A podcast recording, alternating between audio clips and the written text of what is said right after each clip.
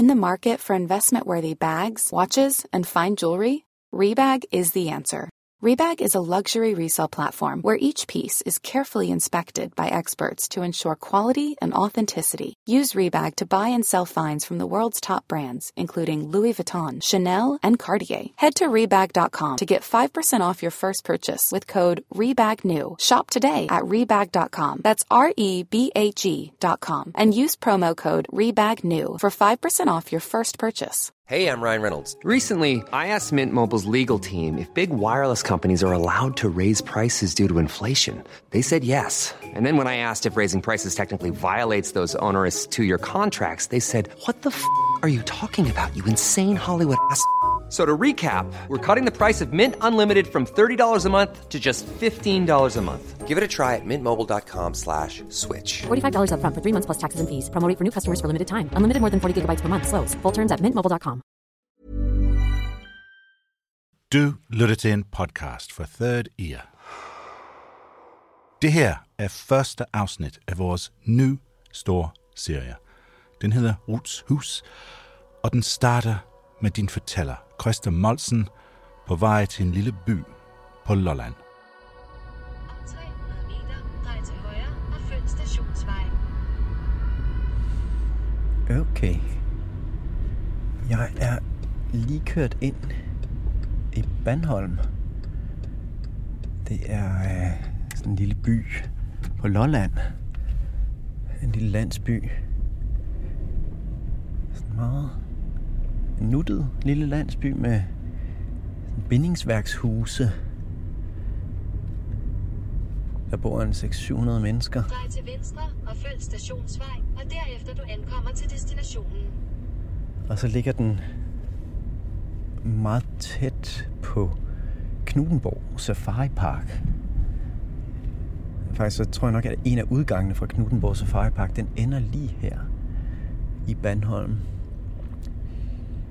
Ligger helt ned til vandet. Jeg kan se havet nu. Og der ligger Bandholm Hotel. Nå, nu ringer min telefon sådan lige.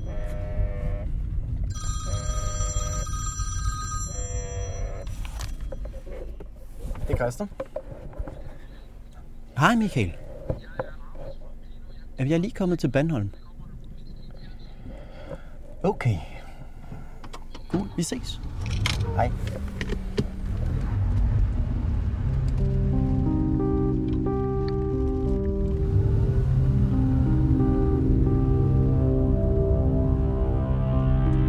er i Bandholm for at mødes med en fyr, der hedder Michael Storgård. Han er lokal hernede. Bandholmer hedder det. Og jeg er her for at høre om en underlig oplevelse, Michael havde lige her på de små gader i Bandholm for nogle år tilbage.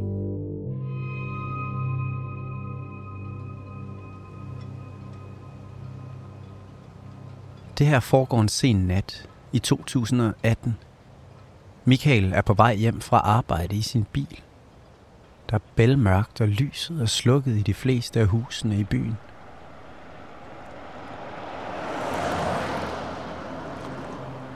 Bandholm er en lille soveby, og normalt er gaderne fuldstændig tomme efter mørkets frembrud. Men ikke den her nat. I lyset fra sin bil ser Michael først en lille gruppe mennesker. Og så ser jeg de her folk, der står ude på gaden med kufferne. Og så ser han en gruppe til. I mørket i vejkanten. De står ude på gaden med kufferter i, ved fødderne og hænderne. Og så en gruppe til. Små grupper mennesker over hele byen med kufferter og tasker ved fødderne. Voksne og børn imellem hinanden. Er der børn også? Der er også børn. Michael kan godt kende ansigterne på nogle af dem, der står ved vejen. Det er familier, der har boet her i landsbyen i årevis, men som Michael aldrig har talt med. Nu står de familier langs vejen og ligner nogen, der venter på at blive samlet op og kørt væk.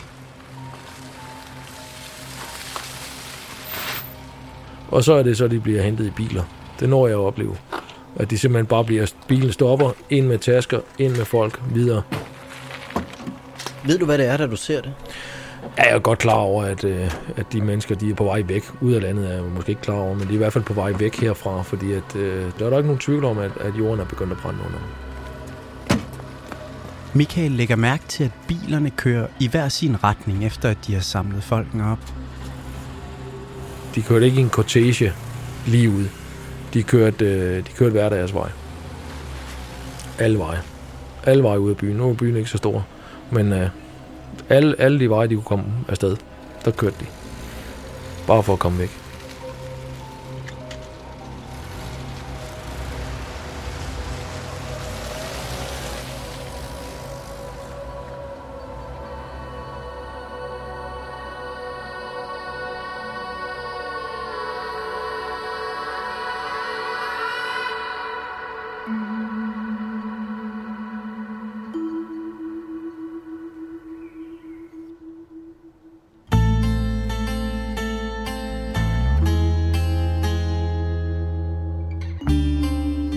Det er sådan, den her serie starter, og vi har været i gang med at lave det her i mindst et halvt år.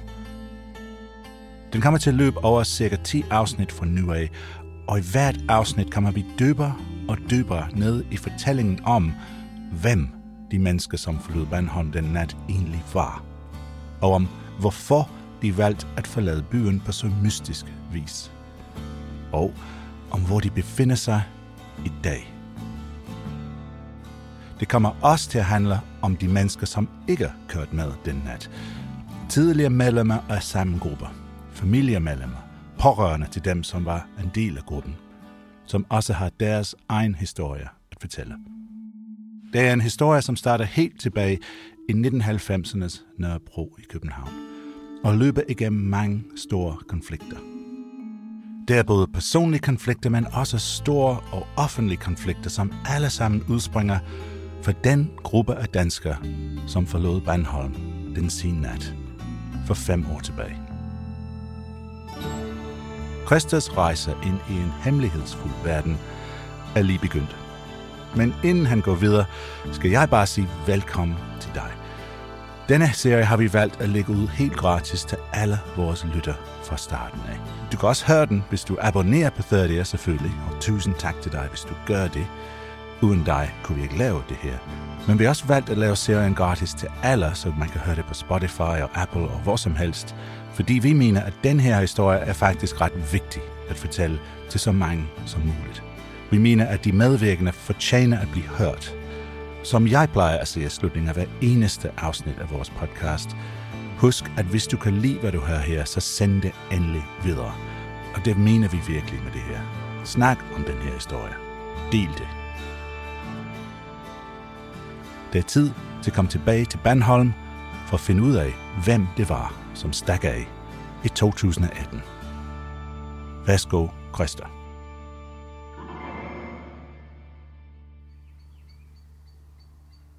De børn og voksne, som Michael så forlade byen i ly af natten, de var alle sammen en del af en helt særlig gruppe, der boede i Bandholm dengang. En gruppe, der kaldte sig selv for en kristen menighed. Men andre i byen, som for eksempel Michael, de kaldte dem for en kristen sekt. En sekt, som de ikke havde lyst til at have noget at gøre med. Enten var man for, eller var man imod. Altså man kunne, ikke, man kunne ligesom ikke rigtig være begge dele. Altså det er ikke både og, det er enten eller. Så, så det var jo ikke, så var det jo ikke hyggeligt mere. Det var ikke, det var ikke den by, jeg voksede op i. Tilflytterne i Bandholm kaldte sig for Faderhuset. Måske har du hørt det navn før. Faderhuset blev i hvert fald berømte i en periode i starten af nullerne, da de købte Ungdomshuset på Nørrebro i København. Dengang var Faderhuset i nyhederne hele tiden. Demonstrationen for Ungdomshuset bredte sig fra Jagtvej op gennem Nørrebrogade. Kampklædt politi prøvede at stoppe demonstrationen, men de unge kastede brosten og maling mod politiet, som svarede igen med tåregas. Den her konflikt, det er bestemt ikke den eneste konflikt, som Faderhuset har stået midt i. Den kommer vi til at høre meget mere om senere i den her serie. Midt i nullerne flyttede alle folkene bag Faderhuset til Michaels hjemby, Bandholm. Det er sådan en underlig stemning, der er, at ja, der går nogle af dem, og, og så går vi herover og sådan. Men, men det var jo hverdagen. Om vi sympatiserer med dem eller ej, så er de jo stadigvæk en del af billedet. Og de er jo stadigvæk nogen, man ser. Det er hverdagen i Bandholm. Indtil den nat, hvor Michael ser faderhusets folk blive samlet op med bagage og med børnene. Så fik vi så efterfølgende at vide, at, at det, var, det var simpelthen, de stak simpelthen af. Skibet skulle rømmes, for nu var det ved at synke. Så det var bare med at komme ud over, ud over stepperne, og det gjorde de. Det, det er jo voldsomt at opleve lige pludselig, at nogen, nogen stikker af på den måde. Det er jo fandme det unormalt. Den næste dag går snakken selvfølgelig i Bandholm. Faderhusets folk har ikke bare forladt Bandholm, de har også forladt Danmark, hører Michael. Dagen efter, der er der jo, så, så, så er der jo ja, meget mere stille, fordi der mangler jo ligesom, der mangler nogle borgere, øh, der mangler nogle mennesker, der mangler nogle ansigter, der mangler noget, noget leben, øh, om man vil. Folkene bag Faderhuset har igennem årene opkøbt en stor del af byen. De ejer hotellet nede på havnen og købmanden og tankstationen og vaskeriet og en hel masse huse rundt om i hele byen. Og de står tomme nu. Det, det, var, det var voldsomt.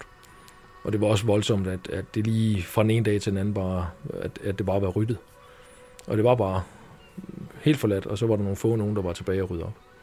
Og så går der jo ikke så lang tid, så begynder, begynder man at sælge hotellet, og husene bliver sat til salg for en slik, og, og det er sådan, så bliver der ryddet op. Det allermest tydelige er, at børnene i bybilledet er væk. Før var de der, på gaden, på cykler, nede ved havnen eller nede ved købmanden. Men nu er der ingen børn tilbage fra faderhuset. Hvor flytter man lige pludselig sytten tyve børn hen? Det fylder jo trods alt lidt. Ja, før var de her jo overalt, og så lige pludselig så fra den ene dag til den anden, så er der ryddet op. Og, og så, så er det ligesom, jamen hvor fanden er de så henne?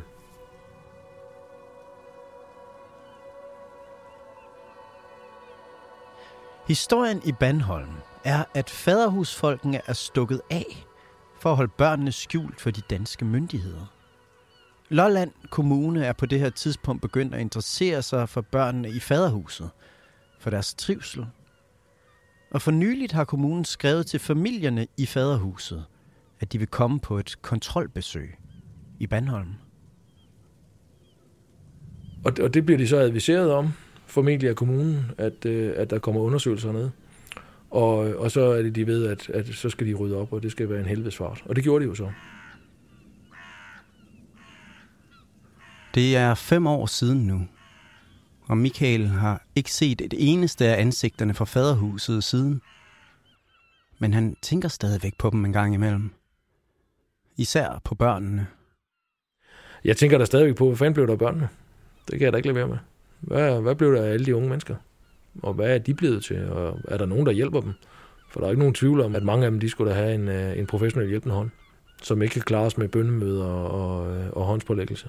Så, så hvor de er henne, og hvad, hvad der er sket, det, ja, det er jo kun uh, gætteri, men der har ikke været noget frem om det siden. Så, så det, ja, det er da skræmmende. Børnene er ikke blevet set i over fem år.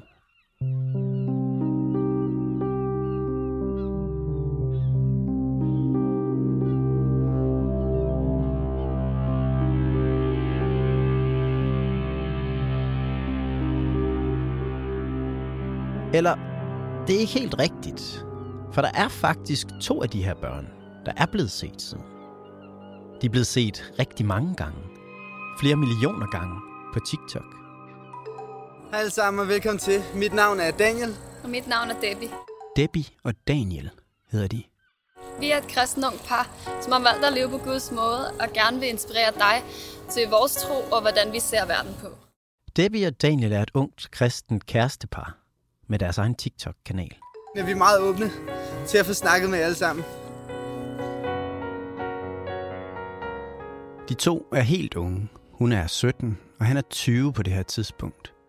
De ser glade og sunde ud. De har store smil på i videoerne, røde kinder og lyst nyklippet hår.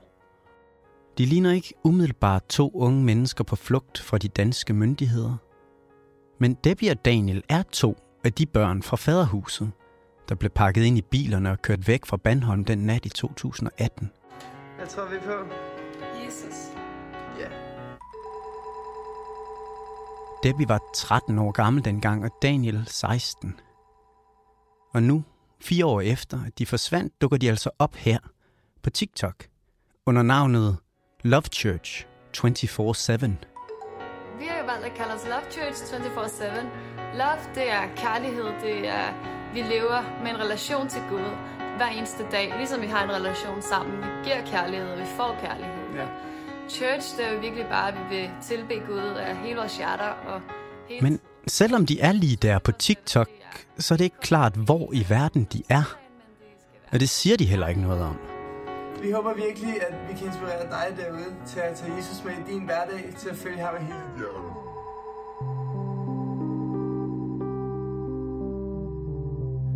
Videoerne er helt sikkert ikke optaget i Danmark. De går hen over en græsmark, mens de taler, og bag dem kan man se et bjerg, som er alt for højt til at kunne ligge i Danmark. Der er også et par gårde, der heller ikke ser danske ud, måske lidt østeuropæiske. Det vi er, vi er lige landet her på en lille café, restaurantsted. Debbie og Daniel ser glade og lykkelige ud på de her videoer på TikTok. De er på restaurant og laver lækker mad derhjemme. De rejser rundt, de er på safari og i et pariserhjul et eller andet sted i verden. So where are we going now? We're going up to the wheel. Og solen skinner altid på deres videoer. Der er fireogtredive grader varmt i dag, og det er virkelig varmt.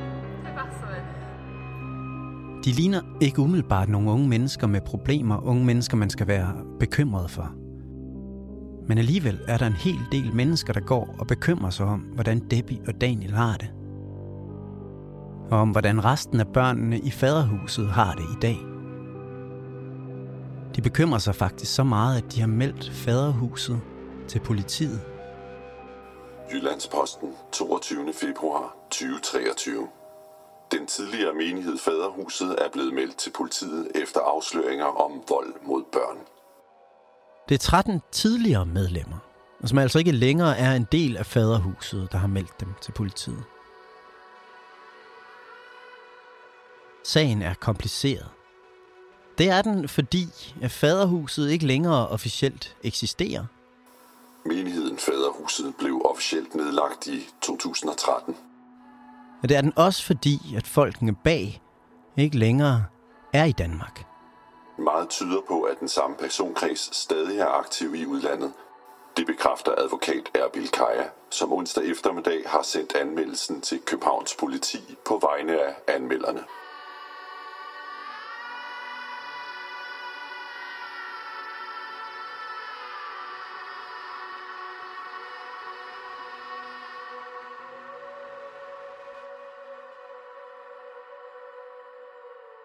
Samtidig med politianmeldelsen fra de tretten tidligere medlemmer, er der også en anden gruppe mennesker, der udtrykker deres bekymring for børnene i Faderhuset. De kalder sig en pårørende gruppe til medlemmer af det tidligere Faderhuset, og de sender et åbent brev til landets aviser. Udtalelse fra pårørende gruppe til medlemmer af det tidligere Faderhuset. Som pårørende har vi i mange år befundet os i en situation med ingen eller sparsom kontakt med medlemmerne af det tidligere Faderhus. Der er enogtyve underskrifter på det her åbne brev.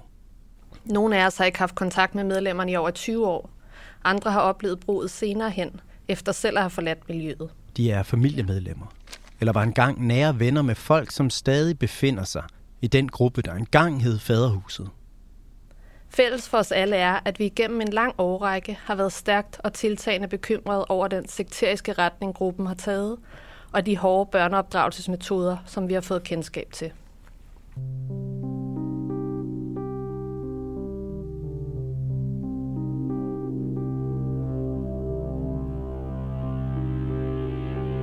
Helene Stage er en af de enogtyve underskrivere, og hun er også talsperson for pårørendegruppen.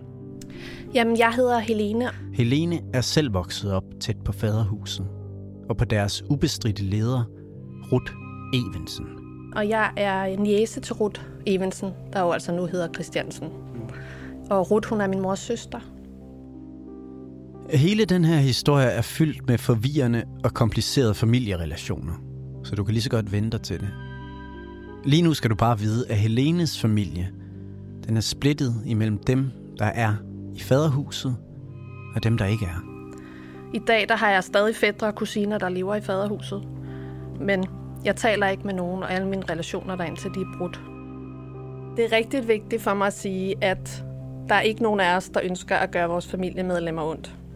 Vi ville ønske, at det ikke havde været nødvendigt at tage det her ret drastiske skridt, som det jo er. Både at politianmelde nogen, men også at udtale sig offentligt til pressen, som jeg jo også gør nu. Helene og de tyve andre i gruppen har ikke længere direkte kontakt med deres familiemedlemmer i det tidligere Faderhus. Men de har alligevel kunne følge lidt med i livet derinde. Især fordi der engang imellem kommer folk ud derindefra. Altså fordi miljøet altid har meget, været meget lukket om sig selv, så har det været svært helt at finde ud af, hvad der, er, der foregår derinde. Men vi har jo igennem årene hørt massevis af historier fra folk, som er gået ud, som har fået ar på sjælen på alle mulige forskellige måder. Øhm, og vi tror ikke, at det er tilfældigt, at der kommer så mange ud øh, fra Faderhuset med ar på sjælen. Med alt det Helene og de andre har hørt igennem årene, er de kun blevet mere og mere bekymrede. Og det er det, de hører om børnene inde i gruppen, der bekymrer dem allermest. Jamen, vi er rigtig bekymrede for de børn, der lever i sekten, som jeg kalder det. Børnene lever, de, de lever i et isoleret parallelt samfund, og nu også i et andet land, som de ligesom er flygtet til i nattens smulm og mørke. Øhm, på den måde så har de både sådan direkte og indirekte fået fortalt historier om, hvor ond verden er. Børnene bliver isoleret fra deres forældre og opdraget i fællesskabet med ret hård hånd, må man sige. Og sårbare forældre bliver opfordret til at udsætte deres børn for fysisk og psykisk vold. Det er de ting, vi hører.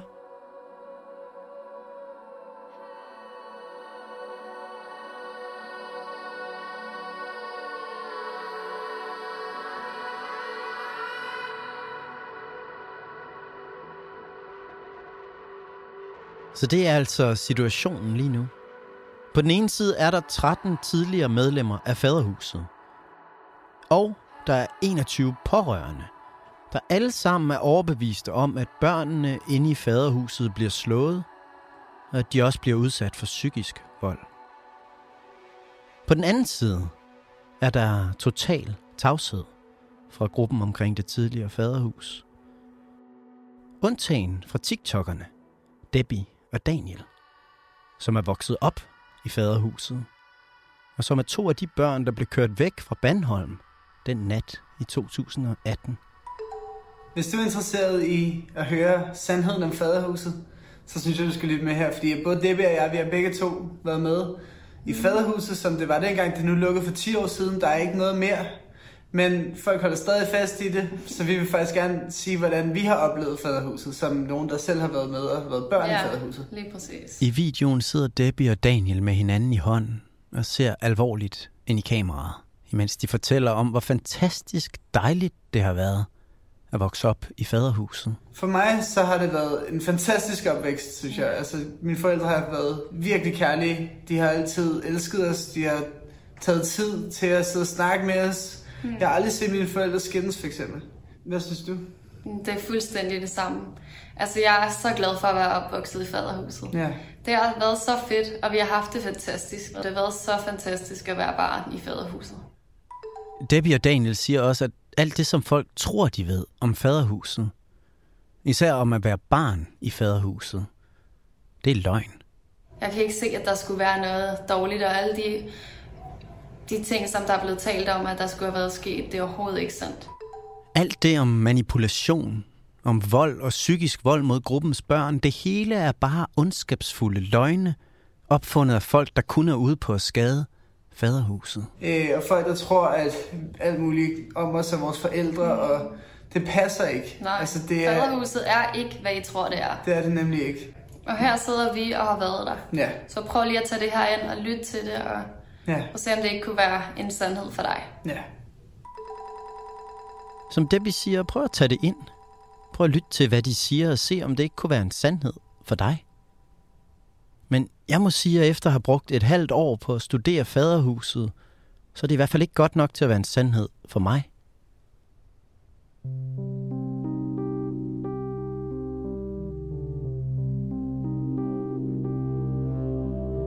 Hele den her serie er en undersøgelse af det, Debbie og Daniel siger, er en harmløs, kærlig kristen menighed, forfulgt af onde rygter, af medierne og af andre, der vil dem det ondt. Men som andre vil kalde en farlig, manipulerende og ødelæggende dansk sekt. Jeg har det personligt sådan, at hvis jeg ser en, en overskrift ned, i, ned på gaden i avisen, så kan jeg ikke tro på, at det er sandt om den her person, hvis jeg ikke har set den person selv. Nej. Til sidst i TikTok-videoen siger Daniel også noget, som jeg har tænkt meget over. Så hvis ikke man selv ved det, så, så synes jeg ikke, man skal udtale sig om noget, man ikke ved. Nej. Man skal lade være med at udtale sig om noget, man ikke ved noget om. Det kan jeg kun være fuldstændig enig med Daniel i. Det synes jeg er et rigtig godt råd at følge. Så det har jeg gjort. Det er derfor, jeg har brugt over et halvt år mit liv på den her serie. Det er derfor, jeg har søgt aktindsigter og købt flybilletter og læst alt, hvad jeg har kunne finde og set uendelige timers kristen YouTube- og TikTok-videoer. Det er derfor, jeg har talt med alle, som vil tale med mig, som ved noget om Faderhuset. Det er derfor, jeg har gjort alt, hvad jeg kunne for at dobbelt- og trippeltjekke de informationer, jeg har fået. Det har jeg gjort for at følge Daniels råd, for ikke at komme til at udtale mig om noget, jeg ikke ved noget om. For det synes jeg også er vigtigt. Især en historie som den her, hvor der er så meget uenighed om, hvad der er rigtigt og hvad der er forkert. Og hvor der er så store følelser på spil. Historien om Faderhuset er helt fuld af store følelser, konflikter, traumer, hengiven kærlighed og indædt fjendskab. Og de fleste af de her store følelser, både de negative og de positive, de drejer sig om en helt central karakter i historien. Halleluja. En karakter, som jeg slet ikke rigtig har snakket om endnu. Grundlæggeren og den ubestridte leder af Faderhuset igennem tiderne. Så når først lydigheden har sejret, så kan vi begynde at straffe al ulydighed. Ruth Evensen hed hun engang.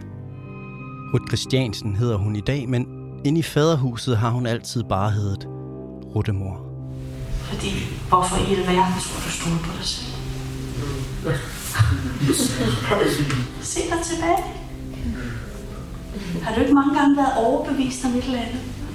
Så så det vel ikke har været rigtigt? En kvinde, som nogen vil kalde den gode samaritaner. Hun er, altså, hun er virkelig den kærligste person, jeg kender. Hun mm. elsker alle. Hun går virkelig ind i folks situationer og hjælper folk.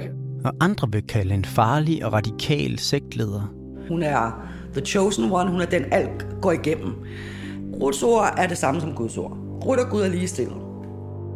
Og andre igen vil kalde hende noget endnu værre end det.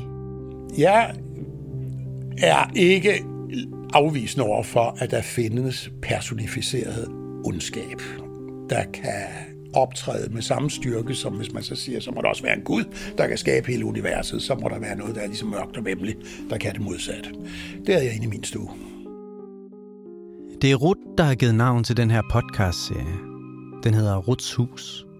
For uden Ruth, intet Faderhus. Og igennem serien vil jeg forsøge at åbne dørene inde i Ruths hus og se, hvad der gemmer sig i de forskellige rum.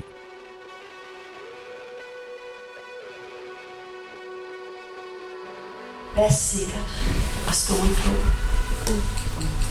Det er godt. Det er sikkert at lægge sit liv ind under lydighed og så blive totalt enkel, single-minded follower.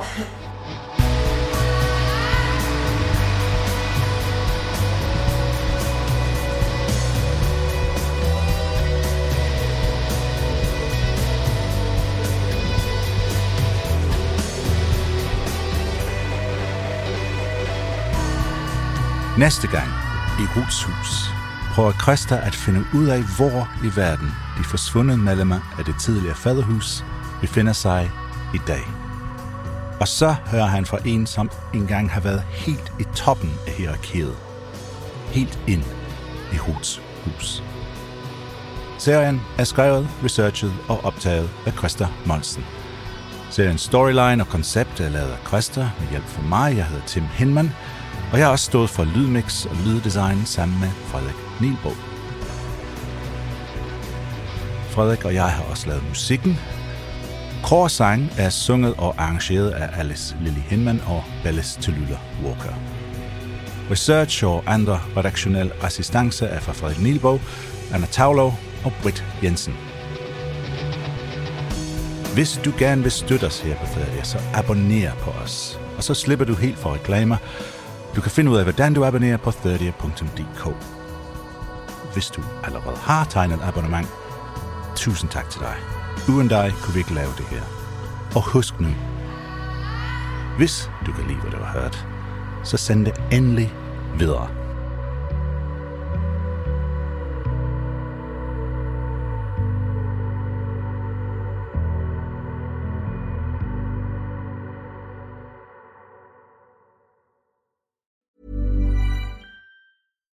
Why don't more infant formula companies use organic, grass-fed whole milk instead of skim? Why don't more infant formula companies use the latest breast milk science?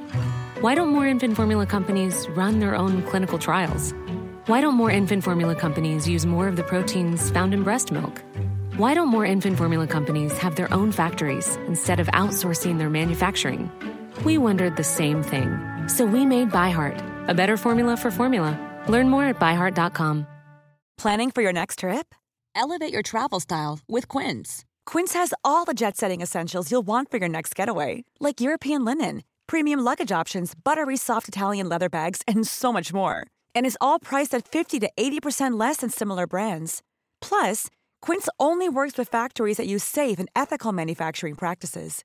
Pack your bags with high-quality essentials you'll be wearing for vacations to come with Quince. Go to quince dot com slash pack for free shipping and three sixty-five day returns.